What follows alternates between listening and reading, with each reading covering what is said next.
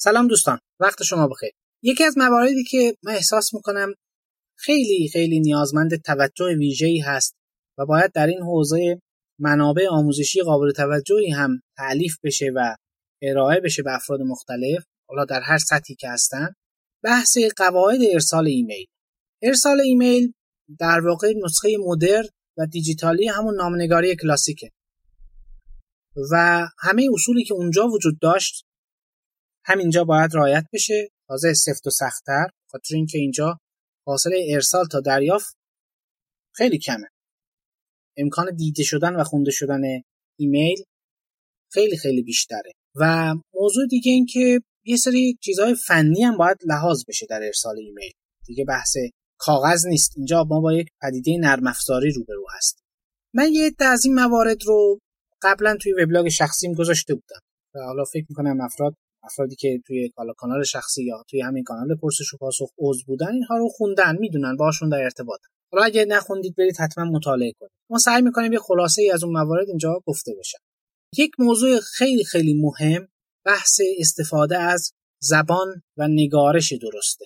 شما اگر ایمیلتون به زبان فارسی داره ارسال میشه حتما از خط فارسی هم استفاده بکنید. ابدا و به هیچ وجه از حروف لاتین و انگلیسی برای نوشتن زبان فارسی استفاده نکنید. چیزی که ما به اسم فینگلیش می‌شناسیم. اصلا فکر خوبی نیست. حالا شاید برای فضای خانوادگی چت توی تلگرام توی وایبر توی اینستاگرام این بر اون بر شاید اینجاها یه مقدار در واقع مقبول باشه. فضای خیلی شخصی و خیلی محدود. اما ارسال ایمیل به استاد راهنما به رئیس دانشگاه به مدیر یک مجله علمی به مدیر شرکت به کسی که می‌خواد شما رو استخدام بکنه یا کسی که می‌خواد به شما یه ای بده. ارسال ایمیل فینگلیش به این افراد اصلا ایده خوبی نیست. خیلی وقتا این نشون میده که شما بی احترامی کردید به مخاطبتون. وقت نذاشتید براش و اون ارزش لازم برای این مکاتبه در نزد شما وجود نداره و به همین دلیل به این صورت داره ارسال میشه. ابدا از ادبیات محاوره ای استفاده نکنید. اینکه مثلا به جای بتوانم بنویسید بتونم واقعا خوب نیست. یعنی حداقل برای موارد آکادمیک و موارد حرفه‌ای این یه علامت خوب محسوب نمیشه و نهایتا به ضرر شما تمام میشه. موضوع دیگه ایرادهای املایی هست. مثلا من می‌بینم که الان تصفان باب شده. کلمه که رو مثلا یه کاف کاف تنها می نویسن که یعنی اون ه آخرش رو نمی نویسن به همین طور چه می‌دونن خیلی این رایج شده. و برعکسش برعکسش مثلا می نویسن که به عنوان مثال دفتر من مثلا. دفتره رو به جای کسره با ه نوشتن. دفتره نوشتن. خب این اصلا جالب نیست. حس خوبی نمیده به خواننده. و ببینید اگه شما مثلا دارید به عنوان یک فرد تحصیل کرده به عنوان یک متخصص دارید با یک کسی مکاتبه می‌کنید این رعایت در واقع موارد نگارشی خیلی خیلی اساسی و مهمه. دیگه چیز تزئینی نیست. این که شما کسره و هر و جایگاهش رو واقعا بدونید این یک موضوع خیلی مهمه ولی خب به هر حال شما رسمی بنویسید دیگه خب هیچ وقت نیازی به ه نیست. همیشه مجبور این ه رو با است جایگزین کنید. چون می‌خواید رسمی بنویسید. بخاطر همین بخش زیادی از این مشکلات رفت میشه. یا مثلا من می‌بینم که بعضی حالا توی شبکه های اجتماعی هم خیلی باب شده کلمه آیا رو خب، به جای که با الف کلاهدار شروع بکنن با عین شروع می‌کنن. این چیز جالبی نیست. یا مثلا آقا. خب این برای فضای مزاح و این چیزا شاید خوب باشه. اونجا هم به نظرم خوب نیست. چون ما داریم انگار تبر می‌زنیم به ریشه زبان فارسی به این ترتیب. یه بخش مهم از فرهنگ ما هم همینه. حالا اونجا مثلا من صلاح نمی‌دونم. حالا ولی خب به خاطر بامزه بودن به خاطر کول دیده شدن به خاطر هر چیزی که هست این چیز مناسبی نیست برای اینکه توی یک مکاتبه رسمی و اکادمیک و حرفه‌ای و شغلی بخواد وارد بشه. اصلا چیز خوبی نیست. خب این یه موضوع. موضوع دیگه اینه که حتما محترمانه صحبت رو شروع کنید و محترمانه به پایان برسونید. یه تشکری یک بالاخره آرزوی خوبی چیزی در ابتدا و انتها وجود داشته باشه. اصطلاحا مکاتبه شما باید ساندویچی بشه. حالا اولش و آخرش رو با یه چیز خوبی محصول کنید. وسطش چیز بدی هم حتی نوشتید این بالاخره خیلی به چشم نیاد. این خیلی موضوع مهمیه. منتها خب خیلی از افراد باز این رو هم رعایت نمی‌کنن. مثلا بدون خدافزی تمام می‌کنه ایمیل رو. بدون سلام شروع می‌کنه. خطاب قرار دادن افراد خیلی خیلی مهمه. بالاخره فرد مقابل شما یه خانم هست بگید خانم فلانی سرکار خانم فلانی. اگه یک آقایی هست بگید آقای فلانی.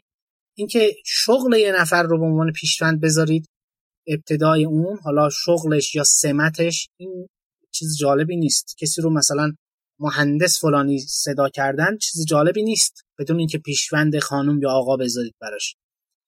می‌دونید این اثرش اونجا مشخص میشه که شما فرض کنید می‌خواید رقابت کنید برای گرفتن یک پروژه یا یک شغل اونجا ضربه این کار رو در واقع می‌بینید که دو نفر دیگه غیر از شما apply کردن برای اون موضوع ولی ایمیلشون محترمانه است. ایمیلشون درست نوشته شده. و اونجا شما خب پوان منفی و خیلی وقتها این دقت نظر اون first impression ی که اینجا ایجاد میشه اون دقت نظر شما رو داره به رخ می‌کشه. کسی که کار خوب رو هم انجام بده سلیقه خوبی هم در کار داشته باشه این معمولا ایمیلش هم باید ایمیل مرتب و منظمی باشه. مقدمه و مؤخره داشته باشه محترمانه باشه غلط املایی نداشته باشه کلمات درست استفاده شده باشه. بعضی وقتا من می‌بینم که خب افراد میان و از این سری کلمات استفاده می‌کنن و غلط املایی هم داره و مشخصه که معنی این رو هم نمی‌دونسته این فرد. خب چه چه اصراریه؟ چه اصراری که ما بیایم از کلمات ثقیل استفاده کنیم از کلمات سنگین. اگه واقعا املاشو بلد نیستیم از کلمات معمولی استفاده کنیم. اصلا چیز خوبی نیست. بله اگه بلدید املاش رو واقعا می‌دونید مطمئنید استفاده کنید. اشکال نداره توصیه نمیشه ولی خب اشکالی هم نداره. اما موقعی که یه چیزی رو ما بلد نباشیم با املای غلط یه کلمه ثقیلی رو بنویسیم این یه مقدار مشکل ایجاد یکی از این کلمات جالب من خیلی وقتا این ایرادهای املایی برام خیلی عجیبه و نمی‌دونم ریشش از کجا داره نشأت می‌گیره. نرم افزارهایی هم هستن که به شما کمک می‌کنن ایرادها رو بگیرید. مثلا کلمه زمینه از زمین میاد دیگه. زمین باز در واقع زمین کلمه فارسی هم هست. اساسا یه کلمه که فارسیه. اگر ز داره اگر ت داره خب اینا معمولی ترین حالتشه. به معمولی ترین شکل ممکن باید نوشته بشه کلمه عربی نیست که حالا بدونیم که از اون ز هایی که وجود داره کدومشه. زمینه هم به معنای فیلد دقیقا از همون زمین مشتق شد بعد من می‌بینم اینو با زاد می نویسن خب این یه مشکلیه. و خیلی شایع جالبه خیلی شایع. از همه قشری هم این رو دیدم. یه مشکل اینه که خب اینو ما اشتباه فکر می‌کنیم. فکر می‌کنیم که یه کلمه مثلا عربیه. بهش اصلا فکر نمی‌کنیم. این یه موضوع. موضوع دیگه اینه که خب حتی توی نرم افزار مثلا ویراستیار نمیایم اینو چک بکنیم که این ایراد املایی اگر داره به ما پیشنهاد بده. این هم یه موضوع هست که باید در نظر گرفته بشه. خودتون رو به خوبی معرفی بکنید. این خیلی مهمه که فردی که ایمیل شما رو می‌گیره بشناسه شما کی هستید. حالا در ابتدا ایمیل معرفی نکردید در بخش امضا این کار انجام میشه. اگر نیاز به تماس با شما هست و این مسائل اطلاعات تماس حتما بذارید. خیلی موضوع اگر به زبان انگلیسی می‌خواید بنویسید ایمیلتون رو واقعا مطمئن باشید که هیچ مشکلی در گرامر و زبان و املا ندارید. اگر به اندازه کافی تسلط وجود نداره وارد این موضوع نشید. این خیلی ضربش بیشتر. حالا نه می‌خواید اون ور ایمیل بزنید به کسی در خارج از ایران ایمیل بزنید دیگه چاره ای نیست. حتما مشاوره بگیرید و ویراستارهای در واقع زبان انگلیسی هم باز به مراتب بیشترن. می‌تونید از اونها کمک بگیرید. و یه موضوع بسیار بسیار مهم دیگه من اینو باز دارم چندین بار تاکید می‌کنم. حروف بزرگ و کوچیک در زبان انگلیسی مهمن. واقعا مهمن. نقطه گذاری رو حتما رعایت کنید. حالا تو فارسی رعایت نمی‌کنیم. خیلی یاد گرفتیم. مثلا ویرگول و دو نقطه و نقطه حتی. اینا اصلا نمی‌دونیم کجا دارن استفاده میشن. اشکال نداره. حالا دیگه یه جوری با هموطنان خودمون کنار میایم اما اونور نه. واقعا حساسم به این موارد. و خیلی چیزها رو از دست می‌دید. صرفا به خاطر اینکه نقطه گذاری نشده کلمه ای که باید با حرف بزرگ شروع می‌شده با حرف کوچیک شروع شده. اینا چیزهای جالبی نیستن. و ترجمه تحت لفظی از زبان فارسی به انگلیسی جالب نیست. خیلی تعارفاتی که ما در ایمیل هامون داریم اونها ندارن. و خیلی توجهاتی که اونها دارن ما نداریم. خیلی ملاحظاتی که اونجا انجام میشه ما نداریم. واقعا باید نگاه کنیم که به کی برای چی داریم ایمیل میفرستیم. موضوع دیگری که در واقع هست بحث های فنی مربوط به ایمیل. ببینید subject یا موضوع ایمیل محل درج پیام نیست. شما باید به خواننده کمک بکنید دو تا سه تا چهار تا پنج تا کلمه اونجا بنویسید. نهایتا دیگه 7 کلمه بیشتر نشه واقعا. که قبل از اینکه ایمیل شما رو باز کنه متوجه بشه که این ایمیل در مورد چیه. subject دیگه موضوعه. من می‌بینم که بعضی از افراد اونجا می‌نویسن با سلام. بعضی no subject ارسال یعنی هیچ موضوعی وارد نکردن. بعضی ها می نویسن که با سلام لطفا به تماس من مثلا پاسخ بدهید فرضا به این ایمیل پاسخ بدهید. بعضی ها واقعا به صورت افراط آمیزی کلمه های مهم و ویژه و خواهش می‌کنم و اینجور چیزا رو می‌ذارن توی subject. خب اینا چیزای درست و خوبی نیستن. و بدتر از همه اون اتفاقا موضوع no subject یعنی چی؟ یعنی این ایمیل موضوعی نداره. در مورد هیچی نیست.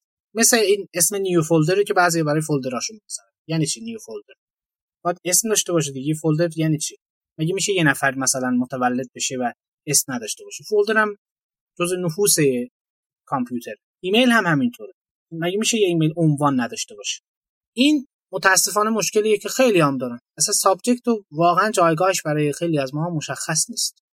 موضوع دیگه اینه که ما حالا می‌خوایم یه ایمیل رو شروع می‌کنیم مکاتبات رو در ادامه همون ایمیل داشته باشیم. reply کردن یعنی پاسخ دادن در ادامه همون ایمیل باشه. انگار که در واقع یه صفحه وبی هست پشت سر هم هی ما جواب میدیم فرد مقابل جواب میده. ما جواب میدیم فرد همش ولی تو یه رشته از مکاتبات باشه. بودن افرادی که من دیدم برای هر کوچکترین کارش باز یه رشته جدید مکاتبات وارد می‌کنه. بعد می‌دونید کجا مشکل ایجاد میشه؟ اونجا مشکل ایجاد میشه که من می‌خوام برگردم ببینم که ده روز پیش چی ایمیل فرستادم برای این فرد می‌بینم چیزی نیست. خب این اگر کار واقعا برای من مهم نباشه جز موارد ضروری نباشه که باید پیگیری کنم چه اتفاق میفته حالا من مثال می‌زنم هر فرد دیگری. امکان داره که حوصلش نکشه و اصلا پیگیری نکنه موضوع چون باید برگرده جستجو کنه ببینه این فرد چه ایمیل هایی زده اونها رو ببینه کدومش بوده؟ خب این جالب نیست. وقتی یه همچین امکانی هست که ما ایمیل رو reply کنیم.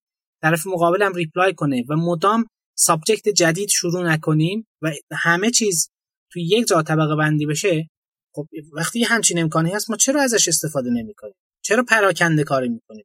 خب متاسفانه خیلی از افراد اینو رعایت نمی‌کنن. و بعد خب اگر به یک جای ایمیل میفرستید و می‌بینید که پاسخش نمیاد و این سبک ارسال ایمیل شماست. یه بخش کارم خود شما هست یه بخش از اشتباه سمت شما داره اتفاق میفته حالا اون طرف مقابل هم اشتباهی داره یا نداره با اونش کاری نداره. بعد موضوع دیگه بحث دریافت کننده های ایمیل بعضی وقتا ایمیل شما یه ایمیل عمومیه. خب اولا خب اگر یه ایمیل مشترکی دارید ارسال می‌کنید اگر لزومی داره که اون افراد همه بدونن که همه دارن این ایمیل رو دریافت می‌کنن خب خیلی خوبه. همه رو تو بخش to اصلا بنویسید. اگر یه دریافت کننده اصلی دارید و چند نفر رونوشت این ایمیل رو باید دریافت کنن و ضمنا مطلع باشن که این شکلیه خب اون وقت نفر اصلی رو تو بخش to یا نفرات اصلی رو در بخش to بنویسید. نفرات بعدی رو CC کنید در بخش CC بنویسید. و اگر قرار نیست که اصلا کسی چند نفر می‌خواین بگیرن ولی قرار نیست بدونن شما به همه, همه اونها این ایمیل رو ارسال کردید. ولی می‌خواد با یه ایمیل این اتفاق بیفته. در بخش BCC بذارید. افرادی که در BCC هستن نمی‌بینن که چه کسی این ایمیل رو دریافت کرده غیر از خودشون. بعد مثلا می‌بینید که یک فردی رزومه میفرسته یا مثلا یک پیشنهادی داره یک چیز داره بعد میگه که من این پیشنهاد فقط به شما دارم میگم. و بعد می‌بینید تو اون بخش تو 10 تا ایمیل رو اومده گذاشته. خب حداقل اینو BCC ارسال کنید واقعا این حس ایجاد بشه که واقعا داره این صورت اختصاصی برای ما ارسال میشه. بعضا من دیدم یه نهاد حالا دولتی بود نمی‌دونم کجا بود. اسم و مشخصات صد نفر از همکاران و همسنفی های ما رو گذاشته بود تو بخش تو ارسال کرده بود. خب یعنی چی؟ ما اطلاعات صد نفر رو چرا باید بذاریم تو بخش تو و همدیگه نسبت به همدیگه در فاش بشه این اطلاعات این باید در بخش BCC ارسال می‌شد. یعنی تو ارسال های گروهی واقعا این رو در نظر داشته باشید. شاید این ارسال گروهی داره فضای شخصی یک نفر رو به هم میریزه. حقی رو داره ازش ضایع می‌کنه. این موضوع مهم. به حال بدونیم این. ایمیلتون حتما امضا داشته باشه. این خیلی موضوع مهمیه. ایمیل بدون امضا معنایی نداره. ما که خب اینجا نمی‌تونیم با قلم امضا بکنیم ولی حداقل یک اسمی چیزی معرفی چه کسی داره اینو ارسال می‌کنه؟ این باید باشه نباشه مثل چیه؟ مثل اینه که شما یه جایی نامه بنویسید امضاش نکنید. فقط اسمتون رو بنویسید. حتی اسمتون هم ننویسید. چقدر جدی می‌گیرن واقعا همچین نامه ای طبیعیه که جدی نگیرن. پس این مورد رو هم در نظر بگیرید. به حال اینا مواردی که خیلی خسارت باره و همیشه تاکید می‌کنم چند روز پیش در مورد رزومه مثلا صحبت کردیم. قبلش حالا در مورد مباحث دیگه. اینا چیزهای خسارت باریه خیلی خسارت ها به بار آوردن. و تازه باید برید تو موقعیت تصمیم گیرنده باشید با یک مدیری با یک استادی با یک کسی بشینید صحبت کنید ببینید که واقعا این چیزا براشون مهمه و چقدر تا الان ضرر کردیم از رعایت نکردن این جور موارد. و امیدوارم که برای دوستان قابل استفاده بوده باشه و امیدوارم که رعایت بشه امیدوارم که ایمیل های خوبی ارسال بشه و نتایج در مجموع مثبتتر باشه و بالاخره به چیزهایی برسیم که بهتر بکنه زندگی هممون. تو خیلی وقتا خیلی موفقیت که نصیب یه نفر نمیشه حالا زندگی اون فرد تحت شعا قرار می‌گیره. ولی ما یه مهندس خوب رو از دست میدیم یه کارشناس خوب رو از دست میدیم یه دانشجوی خوب رو از دست میدیم. جامعه هم داره خسارت میده. ولی با یه سری نکات من فکر می‌کنم که این موارد قابل پیشگیری و قابل رفع هستن.